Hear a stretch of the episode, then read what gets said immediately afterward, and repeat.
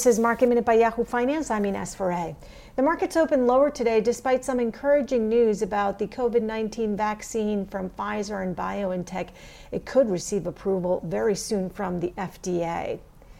Taking a look at some of the tickers which are moving this morning, Disney is in the green at new highs after Disney unveiled a slew of content for its Disney Plus service. Tesla is under pressure after Jefferies downgraded the stock, doubting that it will dominate the auto industry. And Lululemon beat on the top and the bottom line for its latest quarter. For more Market Minute news, head to yahoofinance.com.